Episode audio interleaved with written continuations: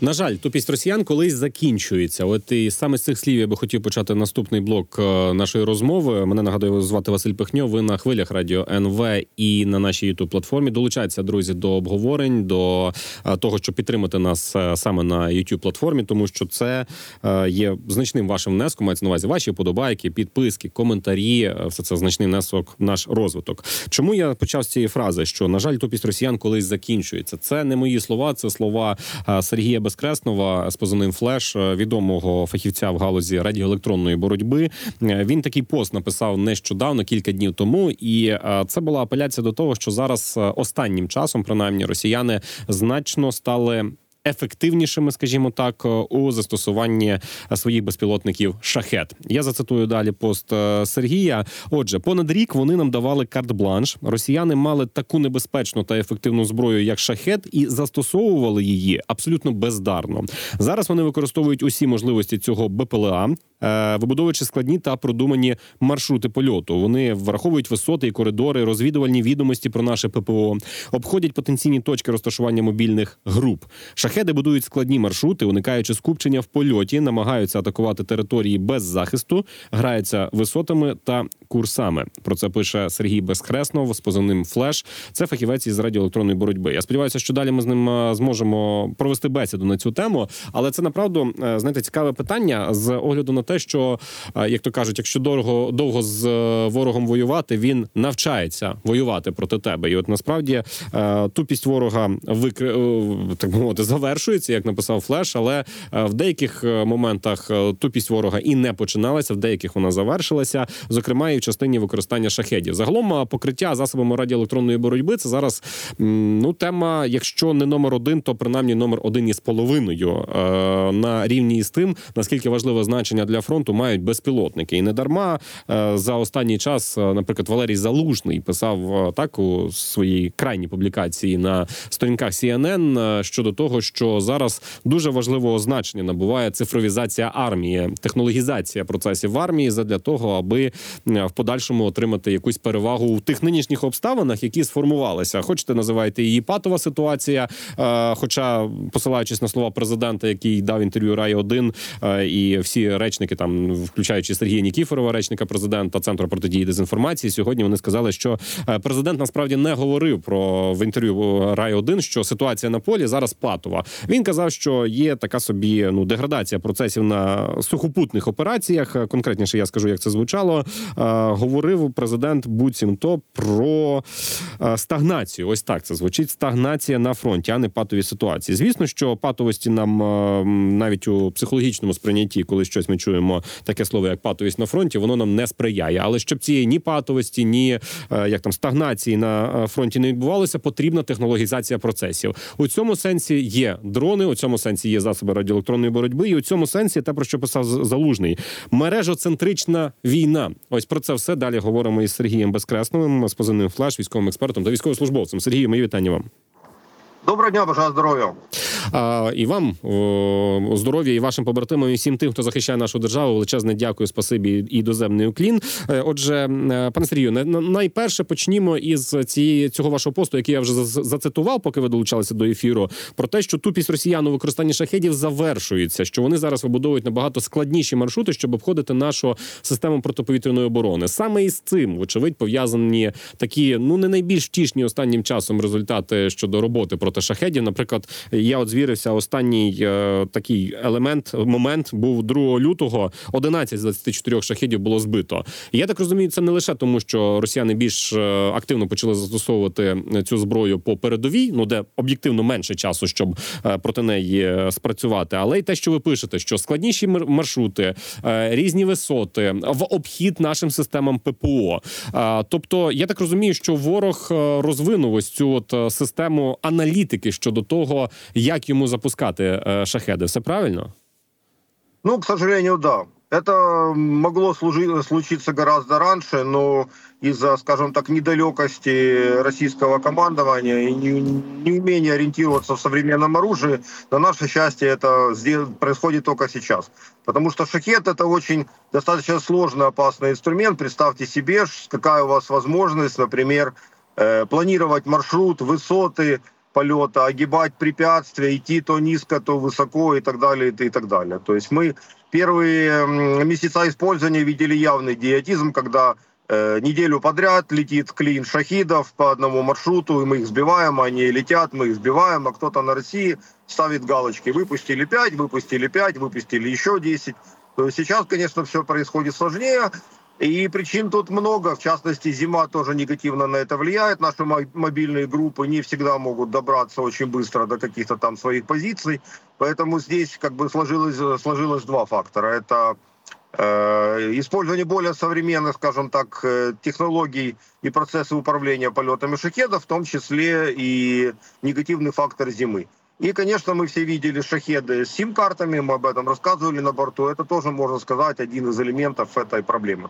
Сергій, однак я перегадую, як ще минулого року залужний писав статтю для Economist, Так він казав, що на цей рік пріоритетом і задачею стоїть розробка загальнонаціональної системи покриття країни м, такою сіткою, мережею радіоелектронної боротьби і впливу на ворожі повітряні цілі, як то шахеди і ракети. А, так, от склалося враження, що початку цього року, коли у зведеннях повітряних сил почали з'являтися е, про те, що там то ракети збилися з курсу і впали десь у поле, то шахеди сіли у поле, і ми навіть бачили фото, е, фото що ось ця система загальнонаціонального покриття е, засобами радіоелектронного впливу, вона ну принаймні почала існувати, і направду об'єктивно такі докази були. А то вона почала існувати, чи вона ще просто не настільки широко покриває територію нашої держави?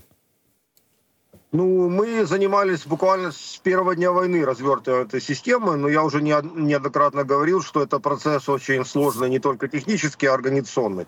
Потому что, чтобы такая система работала, нужно нам вот эти глушилки, давай мы, давайте мы их так назовем, расставить равномерно по территории Украины, каждые 30-100 километров. И, естественно, это связано со многими орг-вопросами. То есть э, подведение электропитания, управление, точки аренды, договоря э, с, с местами, где это будет э, размещаться и так далее, и так далее. То есть процесс это очень длительный. Э, мы двигаемся, закрывая, скажем так, части, точно так же, как наш противник это делает. И эта система, да, работает фрагментами, но, конечно, все должны понимать, что до полного покрытия всей страны очень далеко. Это примерно можно сравнить с мобильной связью, да, когда оператор выходит на рынок Украины новый, ему нужно всю сеть, всю Украину покрыть базовыми станциями равномерной плотности, чтобы закрыть, скажем так, всю территорию. Нам примерно так же нужно закрыть все небо, расставляя равномерно точки над всей страной. У мене одразу виникла думка: чому не можна використовувати ті ж самі вишки мобільного зв'язку, щоб там от все це порозставляти, та й усе та й закрити всю країну. У нас же зараз там, напевно, 98% покриття всієї країни засобами мобільного зв'язку. Ну, сразу видно, что у вас техническо-аналитический склад ума, ви задаєте правильні вопросы. Е, окей, будемо рухатися тоді далі. Е, в такому випадку розвиток нашої е, ось цієї галузі радіоелектронної боротьби. Знаєте, складається публічне враження, що Ну, ми десь не допрацьовуємо, десь ми не встигаємо, е, десь ми запізнюємося. Але ну мені достеменно відомо про те, що робота в цьому напрямку, зокрема, і щодо загальнонаціональної системи покриття, зокрема щодо аналітики тих маршрутів, які е, якими шахеди, ракети і інші повітряні цілі літають, е, опрацювання цієї аналітики, тому що мало зібрати інформацію, важливо її проаналізувати і вивести якийсь логічний висновок на основі цього. Так, от все це воно ну працює, воно є в публічному просторі. Звісно, про це так е, широко говорити не будуть. Е, виникає питання: на якому етапі все ж таки відбувається? Ну, дозволю собі сказати так: саботаж того, що все таки ми не маємо от е, такого більш швидкого процесу розвитку, на вашу думку. Э, здесь можно разбить ситуацию на два направления. Первое это так называемый крупный большой рэп, который производится нашими предприятиями, а второе это малые средства рэба, которые делают, как я его называю, гаражные ВПК. И в первую очередь нам нужна поддержку э, малого бизнеса, того самого. И вот сейчас идут процессы, когда Министерство обороны, Министерство цифровой трансформации, включая проект Brave-1, начинают постепенно э, инициировать процессы, которые направлены на то, чтобы поддерживать малых производителей, те, которые делают малый рэп. А, соответственно, большой рэп, который делается у нас, вот э, Буковель, там, Нота, они должны поддерживаться заказами Министерства обороны и, соответственно, расширяться и масштабироваться при помощи Министерства обороны и государства, потому что это процессы, ну, скажем так, технологии, по которым делается крупный рэп, он более, они более высокотехнологические и сложные, чем малый рэп. Поэтому, безусловно, здесь без помощи и поддержки государства не обойтись. Вот. А основной ответ на ваш вопрос в том, что мы не готовы были к тому, что нам понадобится рэп в таких масштабах. И не только мы, не готовы были наши партнеры. То есть это частый вопрос, почему же они нам не могут поставить столько рэба, сколько нам надо. Да просто у них самих нету столько рэба, сколько нам нужно. Вот, например, где взять столько, вы представьте себе, если мы можем чтобы покрыть всю Украину, например, средствами, которые будут подавлять систему спутниковой навигации, GPS, как я сказал, нам нужно расставить точки рэба через каждые 30-50 километров, там, или 100 километров. Вот вы можете разделить всю страну, площадь страны на вот такую сетку и представить себе, сколько изделий рэба надо нам установить на всю страну и сколько таких точек нам надо снаб- снабдить электропитаниями, электропитанием, подвести к там, каналу управления, и так далее. То есть масштабы просто очень грандиозные. Мы физически к этому не были готовы э, до войны, а сейчас за год, естественно, нам тоже сложно это делать.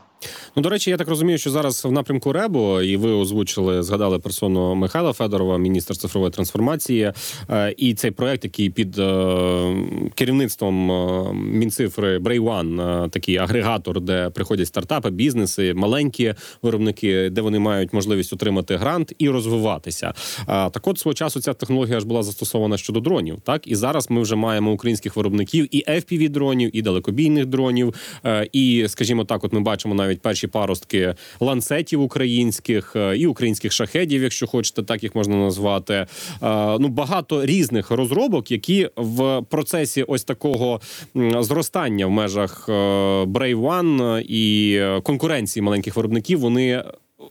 Викристалізувалося, назвімо їх так. Тобто, правильно розумію, що зараз щодо ребів такий процес започатковано, принаймні. Ну, конечно, самый главный, самая главная вещь, которой добились мы все совместно, что упрощены процедуры, по которой рэп можно поставлять на вооружение. То есть теперь нам не нужно год ходить по, по всем инстанциям, теперь можно это делать по упрощенной процедуре. Я в двух словах даже вам так расскажу, что достаточно, чтобы производитель сделал какое-то изделие рэп, чтобы Министерство обороны провело его тестирование, упрощенное тестирование, и после этого этот рэп можно закупать и ставить на войска, э, на вооружение войска. Это очень большой шаг, который был нам нужен, то есть и он достигнут. Теперь э, наша сложность в том, что у нас банально в стране нету производителя этого рэба. Вот представьте себе, у нас э, есть э, бюджеты, у того же Министерства цифровой трансформации, у нас есть деньги, у нас есть желание его покупать. У нас просто нету столько производителей в стране, которые могут э, хотя бы как-то высокотехнологически это делать. Потому что, поймите, ну, изделие, которое сделано ну, совсем по-гаражному, это, э, ну, это не вариант для армии. То есть решение должно быть надежно, оно должно быть в нормальном металлическом мандалоустойчивом корпусе, оно должно выдерживать вибрации, выдерживать тряски, перепады температур, выдерживать самые разные там броски напряжения и все, что может с ним случиться на фронте. И зачастую наши вот ребята делают такое изделие, например, там FPV купол для танка, у которого там торчат антенны по метру длиной. Ну на, какой танк это встанет? На танке это не продержится и две минуты. Ну, мы говорим о том, что нужен хотя бы не просто, скажем так, креатив и создание что-то в гараже, а элементарные инженерные технические знания в конструировании изделия, в том числе э, на соответствие критериям его использования в жестких условиях. То есть в этом еще проблема. І знаєте, ще мені здається, третя проблема, про яку варто говорити, яку треба все ж таки викристалізувати в обговоренні. Е, вона полягає у тому, про що а пише залужний. От він в статті для CNN пише про те, що має бути створено такий собі цифровий простір для управління боєм.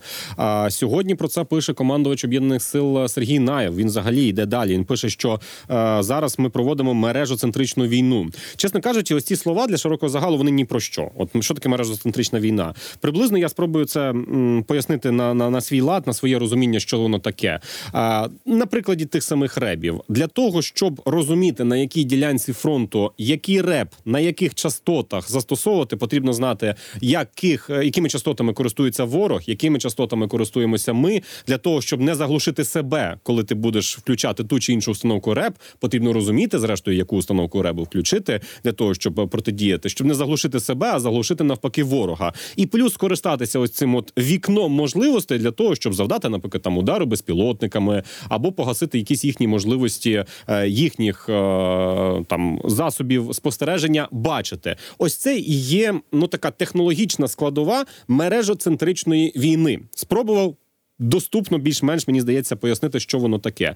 Е, але е, тут же ж постає питання того, чи приймає ось цю мережоцентричність наша армія, тому що вона дуже різна, підрозділи дуже різні. Одні ефективні, а інші взагалі не ефективні. Одні вміють використовувати, а інші кажуть, що це якийсь металобрухт їм передали. А наскільки в нас у цьому у цій компоненті зараз е, триває робота, скажімо так, от з того, що ви бачите? Э, Да, конечно. У нас есть, например, замечательная система Дельта, которая разработана в Украине. И многие даже наши партнеры по НАТО признают, что она во многих вещах более эффективна, чем их американские системы. Э, Задача это, этой системы очень простая, я вам объясню. Представьте себе карту, в которой есть очень много разных слоев, на которые любое подразделение может накладывать интересующие его, скажем так, направление или задачи. То есть вот вы правильно сказали, что, например, на эту карту можно наложить все точки, где работает наш наложить все точки, где работает рэп противника, наложить там наши позиции, там можно отобразить какие-то слои э, тактического управления. Вот. И любое подразделение, оно может э, получить доступ к этой системе, соответственно, иерархии прав, возможностей и наблюдать информацию. Там могут быть спутниковые карты, карты минных полей, карты там наступления, еще какие-то слои. И эта система, она уже эффективно используется у нас в войсках. Я знаю, что многие подразделения работают с ней настолько плотно, э, что я не могу вам просто передать словами. Да? Вот, например, я был в гостях у команды Мадьяра, то есть они мне показывают, как это они используют на деле. Но э, наших военных нужно учить этой системе, подсказывать, как ей правильно пользоваться, то есть проводить определенные курсы. Вот. И это и есть как раз э, система, которая сводит все наши рода войск по разным направлениям на единую платформу. Да? Вот, например, я не должен, скажем так, звонить по сигналу или по военной связи всем вокруг и спрашивать, можно мне вылететь на FPV, да, сейчас, не работает ли никакой рэп. Я должен просто зайти в эту систему и там все это э, координироваться. Пилоты с рэбовцами, э, наши, скажем так, ребята, которые идут в наступление, там, с авиацией и так далее, и так далее. То есть, еще раз повторюсь, такая система есть, э, вот, ни для кого не секрет ее названия, то есть, и есть более скажем так, точечное применение системы другого плана, она называется «Крапива», которая изначально была, скажем так, система для артиллеристов, а сейчас она вырастает в нечто большее, на которую тоже наносятся очень многие вещи. То есть там можно на- наносить и полеты там в- шахеда в том числе, и полеты там каких-то разведывателей ППЛА Российской Федерации. То есть и здесь у нас есть огромное преимущество перед нашим противником. У нас есть система Starlink, благодаря которой мы можем оперативно соединять штабы подразделения и координировать всю инф- информацию в реал-тайме, включая видео даже потоки, трансляции с разведывательных БПЛА. У России с этим большой напряг. У них есть спутники на геостационарных орбитах, для которых нужно большие антенны стационарные ставить, на которых низкие скорости порядка одного мегабита двух. Они не могут себе позволить развернуть настолько гибкую систему, как мы, благодаря системе Starlink. Але якщо припустити е, просто таке дуже народне питання, от ми знаємо, що власник системи Starlink е, – це Ілон Маск, якого інколи штормить е, свідомість якого.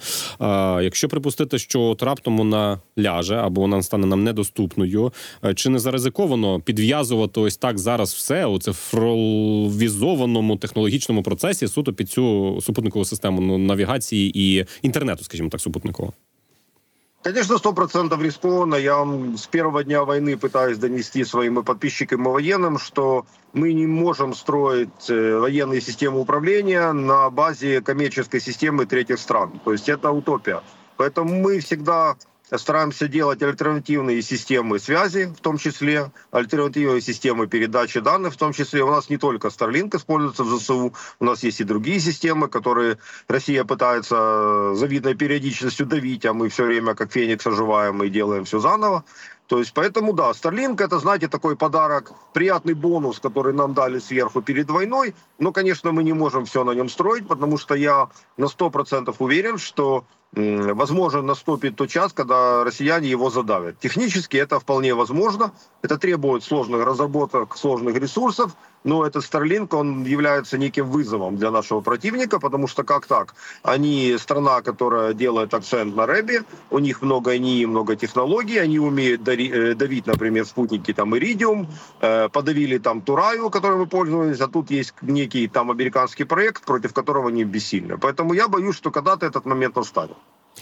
Просто це до того. Я от зараз е, таке невеличке заглиблення намагався дати із Сергієм Безкресновим на позивний флеш, е, військовослужбовцем ЗСУ і фахівцем в галузі радіоелектронної боротьби. Знаєте, таке друзі для кожного із нас невеличке занурення у те, що називається технологізацією сучасної війни. Це навіть не 21 століття. Це от конкретно навіть цього 24-го року. Тому що з кожним роком, з кожним місяцем, фактично, з кожним кварталом місяця вона е, змінюється. І про це, до речі, сам Сергій в нашому ефірі неодноразово говорив. Я на сам кінець, е, Сергію, ми маємо буквально хвилину ефіру. Е, я от хочу звернутися ще до однієї вашої тези, яку ви писали у себе е, в соцмережах. Ви писали, що зараз.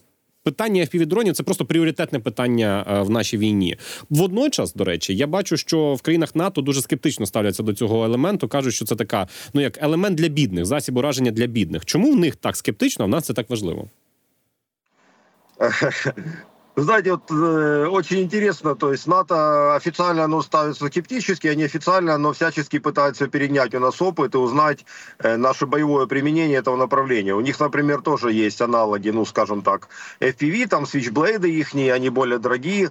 Э, НАТО ставится так скептически, потому что рано или поздно наступит э, тот момент, когда действительно рэба можно будет забить все частоты управления, и с FPV будет сложно работать. То есть, естественно, технологии двигаются вперед, но на смену этого придут технологии наведения по машинному зрению, когда FPV будет уже более умной, интеллектуальной, и когда все частоты будут подавлены, а когда-то такое там случится рано или поздно. Россия разработает достаточно э, много комплексов и насытит ими фронта, сделав э, невозможность летать нам на FPV, мы, соответственно, в ответ тоже ответим. Но тут подоспеют технологии визуального распознавания целей и наведения искусственного интеллекта и другие. Поэтому не- нельзя говорить, что FPV это тупиковое решение. Ну, То есть це мы сейчас видим, что э, страны азиатские тоже перенимают наш опыт, к сожалению. Ближнего Востока в этом деле. І це, от знову ж таки, це спроба заглянути уперед, і це спроба взагалі зрозуміти перспективу. Друзі, з чим ми маємо справу, і що таке війна нового тисячоліття і нинішніх е, нинішніх боїв. От Сергій щойно сказав: після FPV скоро вони зникнуть з поля зору. Буде машинний зір, а після нього буде штучний інтелект. А після цього. Побачимо і обговоримо. Думаю, що це в ефірі, тому що це на якийсь певний час точно затягнеться, і нам ще з цим доведеться працювати багато. Сергій Безкреснов, флеш е, в нашому ефірі. Був дякую вам, Сергію, що ви долучилися до нашого ефіру. Мене звати Василь Пихньо. Залишайтеся друзі з нами. Далі колеги продовжать ефір.